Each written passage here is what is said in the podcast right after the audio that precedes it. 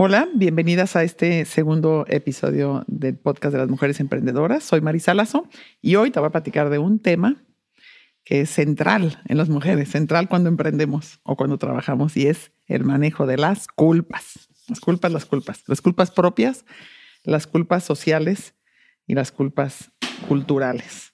Así que bueno, platico muchas veces que, me, que lo leí en el libro de Sherry Samberg, que me encanta, de Lean Vayamos adelante que cuenta cómo ella, cuando sus hijos estaban chiquitos y trabajaba todavía en Google, todavía no se cambiaba a Facebook, este, le dice que lo peor que le pueden preguntar a una mujer no es nuestra edad ni cuánto pesamos, sino ¿a poco te cansa el tiempo para hacer todo eso?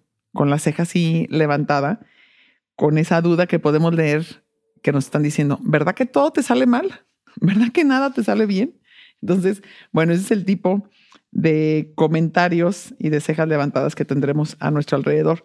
Pero sí, creo que lo padre de, platicarlo y por eso quise incluirlo el día de hoy, si somos conscientes de que la gente nos va a juzgar, de que no faltará una tía, una amiga, una suegra que nos levante, o una mamá, o un papá que nos levanten una, una ceja o nos eh, cuestione nuestro manejo del tiempo, nuestro manejo de la educación de nuestros hijos o de la casa, cuando ya sabemos que esto va a pasar y somos más realistas, y entonces cuando llega ya no te afecta tanto porque dices, ah, ya me había dicho Marisa, ya lo había escuchado, o ya lo leí en tal lado, o ya supe por tal persona que me lo contó que eso me va a pasar, ¿no? Y entonces le das menos peso y acuérdense que aquí todo tiene que ver con subir el volumen a nuestra voz interior y bajarle el volumen a esas voces, porque no van a dejar de existir, cada vez son menos, por supuesto, pero no van a dejar de existir, ¿no? Yo recuerdo cuando, cuando mis hijas estaban chicas y que yo me iba muy temprano a, hacer ejercicio, en la mañana a nadar, que me ha encantado siempre nadar, no faltaba alguna, alguna mujer que me veía cuando yo iba ya saliendo, cuando regresaban ellas de haber dejado a sus hijos en el colegio, me hacían preguntas como, ay, ¿ya vas de salida, Marisa? Sí. Ah, entonces tú nos llevas a tus hijas a la escuela? No. Ah. ¿Y tú entonces no le haces la lonchera? ¿Ni las peinas? No. Ah, con ese A de hijas, mano, qué mala mamá eres. Qué bárbara, cómo las tienes abandonadas, ¿no? Y entonces, bueno, por supuesto que tenemos que ir rompiendo los paradigmas nosotras para que, para saber y estar tranquilas que no estamos haciendo nada incorrecto, no pedir disculpas y tampoco, y también nosotras checar cómo somos con las otras mujeres. Ya lo dije la vez pasada, hay que ser porristas, hay que convertirnos en ese tipo de mujeres que se alegra y que celebra que otra mujer le vaya bien, que celebra que una mujer se va muy temprano a hacer ejercicio, aunque no lleve a su hijo al colegio, ¿no? Tenemos que ser como muy conscientes, tanto con nosotras como como somos con los, de afuera.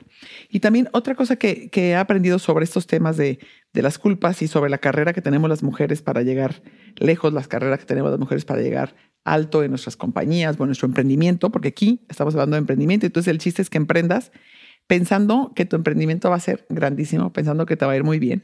Y por favor, no renuncies antes de, casarte o antes de ser mamá, porque hay muchas mujeres que dicen, no, es que para qué emprendo o para qué busco este aumento de sueldo o este aumento o este puesto más importante si me voy a casar.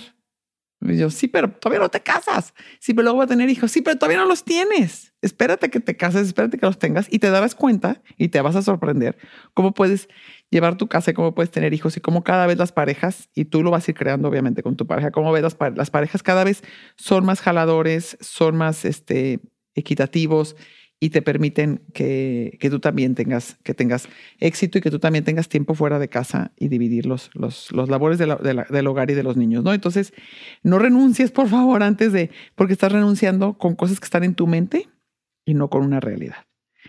Y la, la otra parte también que es importante que seamos conscientes con las culpas es que existe una parte que tenemos nosotras aprendido y una parte cultural y una parte de cientos de años que nunca habíamos salido de casa y nunca habíamos emprendido.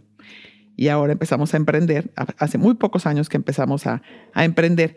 Entonces hay dos, eh, la parte de ser perfectas, y perfectas es como una exigencia que tenemos nosotras interna, perfectas como mamás, perfectas como pareja o perfectas como hijas y perfectas en el emprendimiento que estamos haciendo. Queremos como cumplir con todo, pero también es cierto. Entonces, eso primero lo puedes eliminar siendo muy consciente de ello. Y la segunda es que también es cierto que tenemos más reflectores sociales y más reflectores de personas cuando estamos emprendiendo o cuando estamos creciendo un negocio que un hombre. Eso es definitivo y nos están evaluando más. Es más, me acabo de enterar que para Banxico, por primera vez en la historia, no recuerdo su nombre, pero será una mujer la, líder, que me llena de emoción y me llena de ilusión, pero sí pensaba, ay, ojalá que la, haga muy bien, porque sé que va a haber más reflectores que cuando hubo hombres presidentes de Banxico.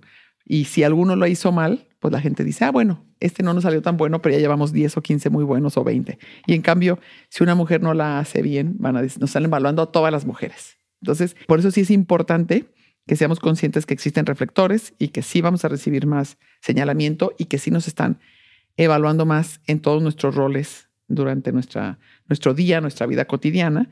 Pero mientras tú estés tranquila, mientras tú sepas que no estás transgrediendo ninguna frontera, que no estás haciendo nada incorrecto al emprender, nada, absolutamente nada, ni al perseguir tus sueños, ni al querer crecer tu empresa, ni al querer crecer tu emprendimiento, y que eso no te hace mala madre, ni te hace mala esposa, ni te hace mala pareja, ni mala hija, podrás capotear más fácilmente lo que te digan y lo que tu mente te diga. Y si tú te escuchas que ya empezaste con tu rollo mental que te estás criticando, incorporaste algo que te dijeron afuera, frénate, respira profundo y di, así no me voy a hablar.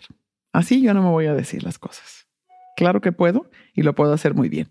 Y cierro con un ejemplo que, que me encantó que escuché hace poco. No recuerdo si lo leí o lo escuché en un podcast, pero se me hizo sensacional que esas, esas voces que siempre van a estar juzgando y que siempre van a estar criticando, las podemos ver como, o que van a estar evaluando cómo hacemos nuestro trabajo, las podemos ver como un niño que traemos en la camioneta en la parte de atrás, ¿no? Vamos a llevar a nuestros hijos, a un hijo a clases y quisiéramos a veces meterlo en la cajuela para no escuchar el berrinche o no escuchar esas voces que nos están criticando, pero no lo podemos meter en la cajuela.